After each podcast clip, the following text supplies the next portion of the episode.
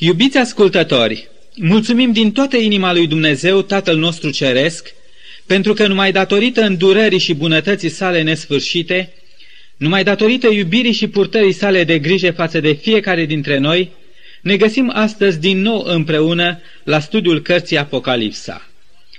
Ceea ce m-a determinat în urmă cu câteva săptămâni să vă invit la un ciclu de studii din această carte profetică a fost numai dorința mea sinceră de a ajuta pe cât mai mulți dintre dumneavoastră de a descoperi, a cunoaște și a vă lega viața pentru totdeauna de Isus Hristos, care este Creatorul, Răscumpărătorul, Mijlocitorul, Biruitorul, Prietenul și Mirele nostru, care este gata să vină pentru ca să ne ia acasă la El. Desigur, dacă și dumneavoastră doriți acest lucru, ciclul de studii pe care deja l-am început vă va putea sluji drept călăuză spre Isus. Aceasta este nevoia noastră cea mai urgentă. Aceasta este datoria de căpetenie a vieților noastre. Refacerea legăturii noastre cu Dumnezeu prin primirea Domnului Hristos ca mântuitor și stăpân peste viața noastră. Noi putem avea totul în această viață, putem ajunge departe pe scara socială sau financiară, dar curând, când istoria acestei planete se va încheia, mulți, foarte mulți dintre noi vom descoperi cât de greșit am pus accentul pe lucrurile acestei vieți. Vom descoperi că am pus prea mare preț pe niște lucruri pieritoare și în schimb am neglijat tocmai acea latură a vieții noastre, viața spirituală, care ar fi trebuit să fie ancorată de Dumnezeu. Atunci mulți vor înțelege cuvintele Domnului Isus. Ce ar folosi unui om să câștige toată lumea dacă și-ar pierde sufletul? Sau ce ar da un om în schimb pentru sufletul său? Și imediat după aceste cuvinte, Mântuitorul a adăugat solemnul anunț. Căci fiul omului are să vină în slava tatălui său, cu îngerii săi și atunci va răsplăti fiecăruia după faptele lui.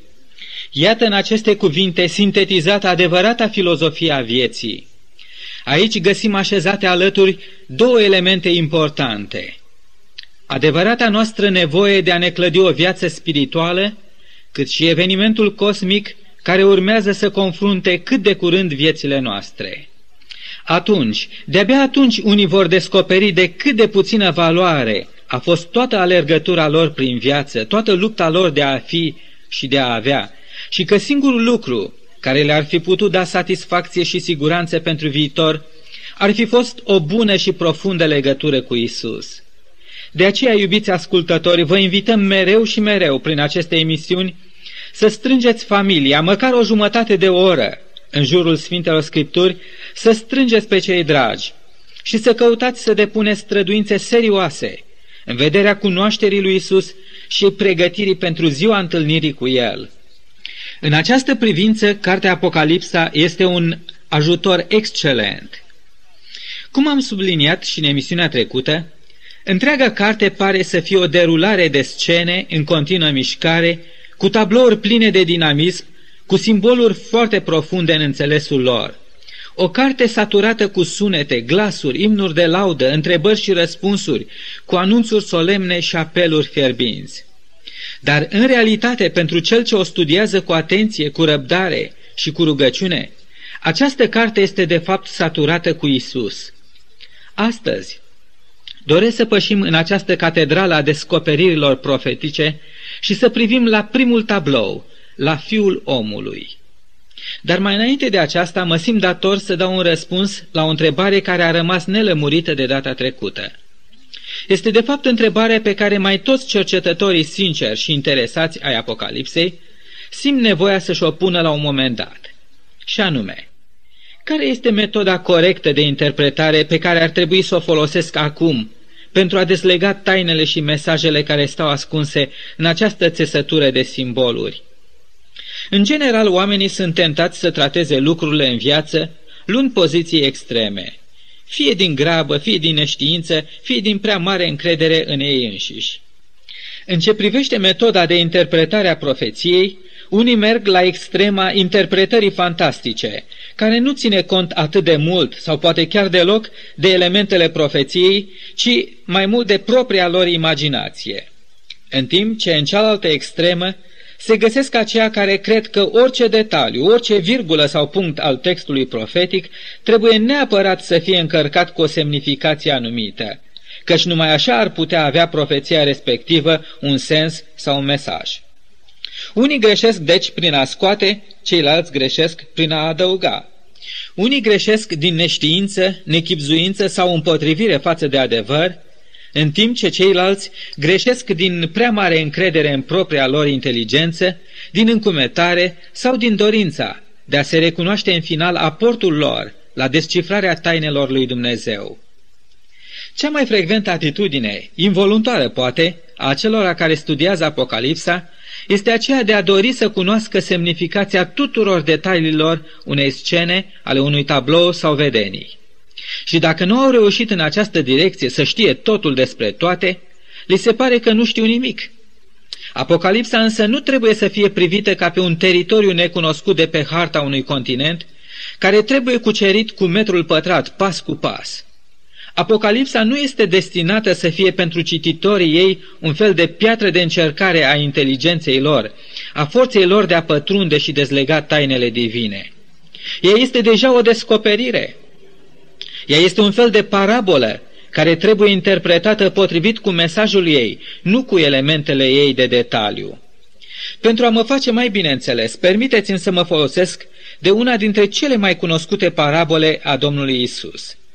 Parabola Samariteanului Milos, pe care o găsim în Evanghelia după Luca, la capitolul 10.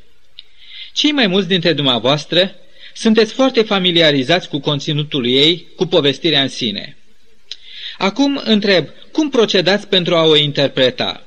Care sunt laturile parabolei de care vă gândiți să ancorați interpretarea, de la care credeți că ar trebui să înceapă decodificarea ei? Iată aici un exemplu greșit de interpretare în care e, cel ce a dat interpretarea a vrut să țină cont de orice detaliu al parabolei și să-l interpreteze. Potrivit cu acea interpretare, omul care se cobora de la Ierusalim la Erihon reprezintă pe primul om, Adam, capul rasei umane. El este acela care a părăsit cetatea cerească pentru ca să se coboare spre cetatea pământească, spre orașul de căzut. Și pentru că și-a întors privirea și direcția vieții de la cele divine la cele lumești, omul a căzut în mâinile tâlharilor, adică în mâna satanei și a îngerilor lui. Aceștia l-au bătut, l-au dezbrăcat de hainele neprihănirii lui și l-au lăsat aproape mort. Da, mort în greșele și păcatele lui.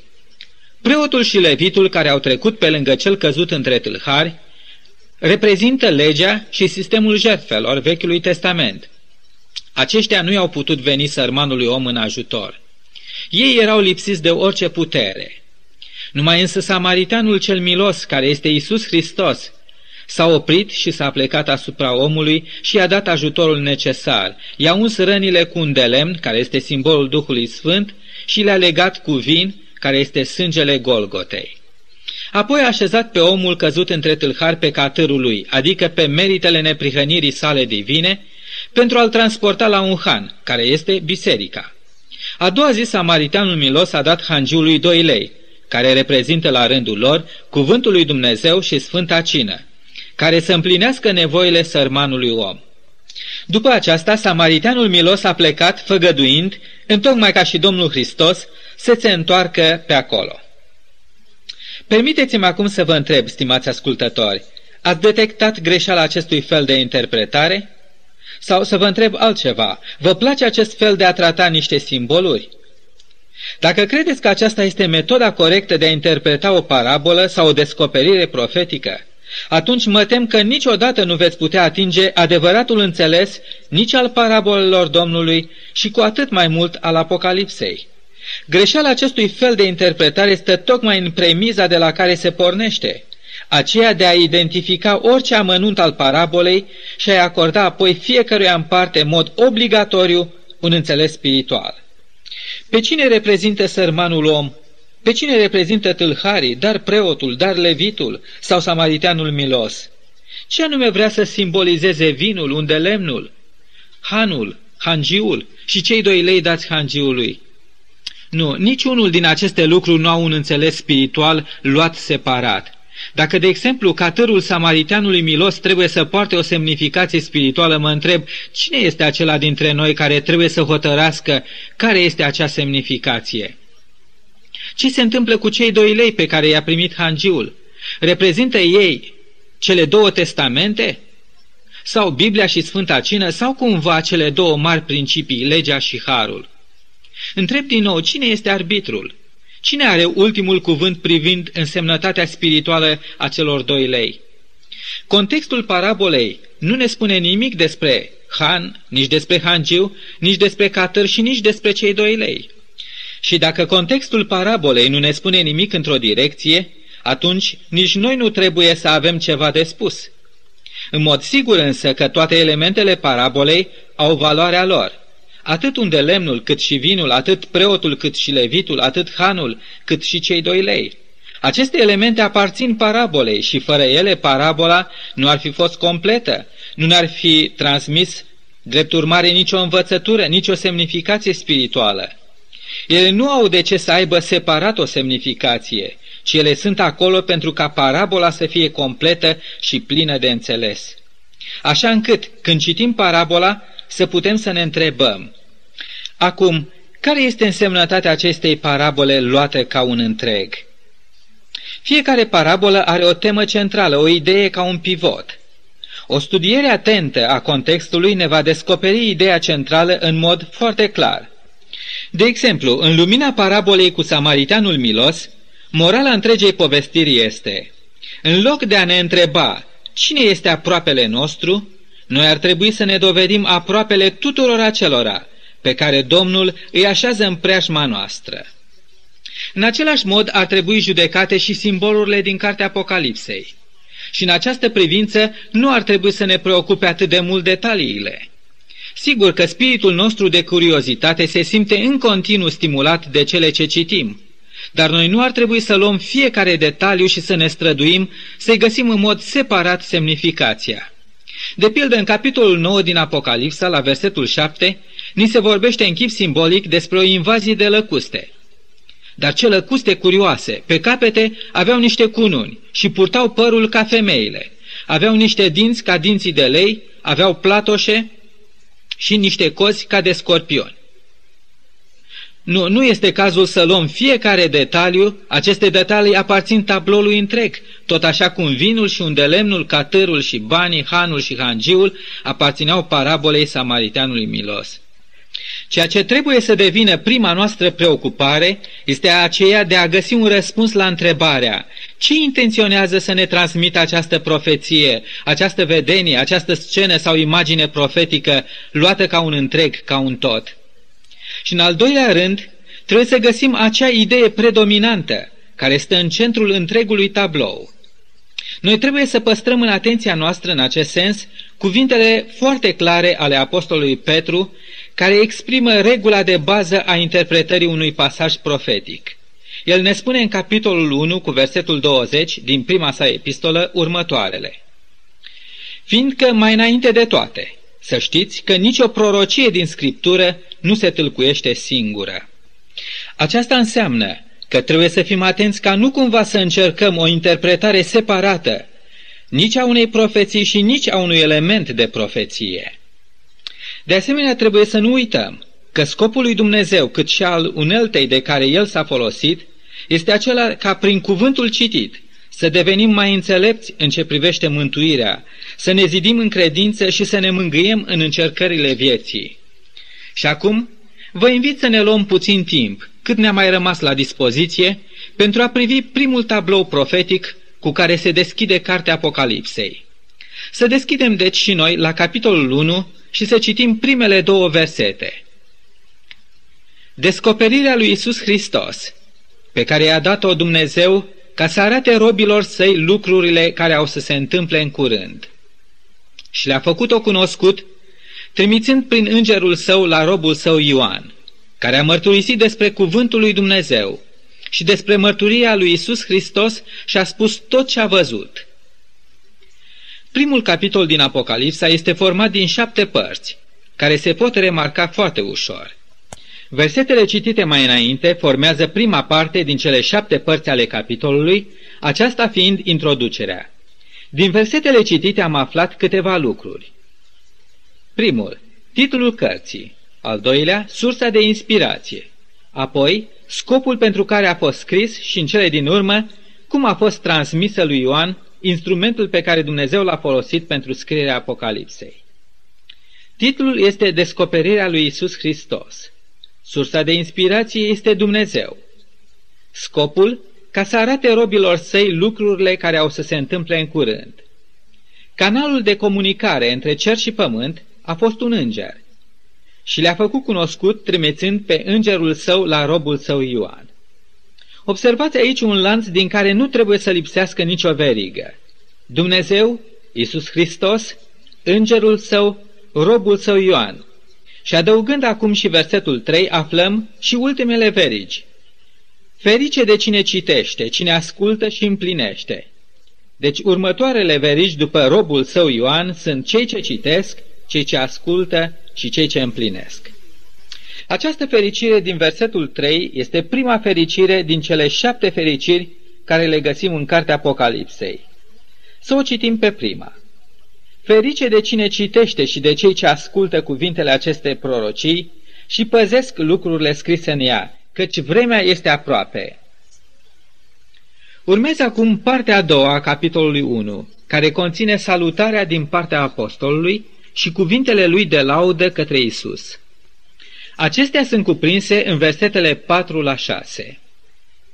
Ioan, către cele șapte biserici care sunt în Asia, har și pace vouă din partea celui ce este, celui ce era și celui ce vine, și din partea celor șapte duhuri care stau înaintea scaunului său de domnie, și din partea lui Isus Hristos, martorul credincios, cel întâi născut din morți, Domnul împăraților pământului a Lui care ne iubește, care ne-a spălat de păcatele noastre cu sângele Său și a făcut din noi o împărăție și preoți pentru Dumnezeu, Tatăl Său, a Lui să fie slava și puterea în vecii vecilor. Amin. Din această a doua parte aflăm care erau destinatarii imediați pe care apostolul Ioan i-a avut în vedere când a scris Apocalipsa. Însă din versetul 3 de mai sus aflăm că nu numai cele șapte biserici din Asia aveau să fie destinatarii cărții sale profetice, ci toți aceia care pe parcursul veacurilor de atunci și până azi aveau să citească, să asculte și să împlinească lucrurile scrise în ea. În această salutare apostolică remarcăm prezența tuturor celor trei persoane ale Dumnezeirii, Tatăl, Fiul și Duhul Sfânt. Motivul probabil pentru care Ioan le amintește pe toate trei este acela că Dumnezeu este văzut ca locuind în templul său ceresc. Harul și pacea vin de la Tatăl care tronează deasupra chivotului în Sfânta Sfintelor. Duhul Sfânt este prezent aici, în același templu, în Sfânta, prin simbolul sfeșnicului cu șapte brațe, care răspândește lumină. Iar Isus Hristos cu ispășirea sa simbolizată prin jertfele care se aduceau în curtea templului. Și atunci când apostolul Ioan amintește numele Domnului Hristos, din inima lui izbucnesc niște cuvinte de laudă și adorare la adresa Domnului. Aici mai aflăm și alte trei nume care se aplică Domnului Isus. Acestea sunt martorul credincios, cel întâi născut din morți și Domnul împăraților pământului. Cele trei nume se referă pe rând la lucrarea sa pământească de martor al lui Dumnezeu printre noi oamenii, martor despre cele ce a văzut și auzit la Tatăl. Al doilea nume, de cel întâi născut din morți, se referă fără niciun dubiu la învierea sa, el fiind pârga celor adormiți în credință, el fiind dovada supremă a unei noi vieți de care toți cei credincioși vor avea parte. Iar cel de-al treilea nume al Domnului Hristos, pe care l-a folosit Ioan, Domnul împăraților pământului, este numele care îl prezintă pe Iisus ca luptător, biruitor și întemeietor al împărăției lui Dumnezeu. Curând toate împărățiile acestui pământ, toate stăpânirile și toate onorurile și puterea vor fi transferate în mâinile lui. În mod virtual, Isus este stăpânul acestei planete, pentru că El are câștigat-o prin sângele său din mâinile satanei. Dar, din păcate, pământul este încă în mâna celui rău. Toată lumea zace în cel rău, ne spune Scriptura. Dar aici Apocalipsa ne face să privim lucrurile nu așa cum sunt, ci așa cum vor fi. În altă ordine de idei, pentru noi, aceste trei nume ale Domnului Hristos au o deosebită semnificație practică. În numele lui Isus, de martor credincios, este descrisă relația sa cu noi, cu biserica sa, pe care el o avertizează cu credincioșie cu privire la păcatele ei și căreia îi pune la dispoziție făgăduințe nespus de mari și scumpe. Mărturile sale sunt o dovadă a credincioșiei sale față de noi. Numele cel întâi născut dintre cei morți ne vorbește despre rolul său de stăpân și arbitru al destinului nostru, despre autoritatea sa supremă. Ce mângâiere este acest nume pentru cei ce azi zac pe pat de suferință în așteptarea morții, sau pentru cei îndurerați din pricina despărțirilor de cei dragi care au fost coborâți în pulberea pământului. Iar numele său de Domn al împăraților pământului ne oferă cea mai mare asigurare, că nu există niciun dușman de care ar trebui să ne fie frică, atâta vreme cât am făcut pe Iisus Domn peste viața noastră. Când este El la dreapta mea, spunea psalmistul, nu mă tem de niciun rău.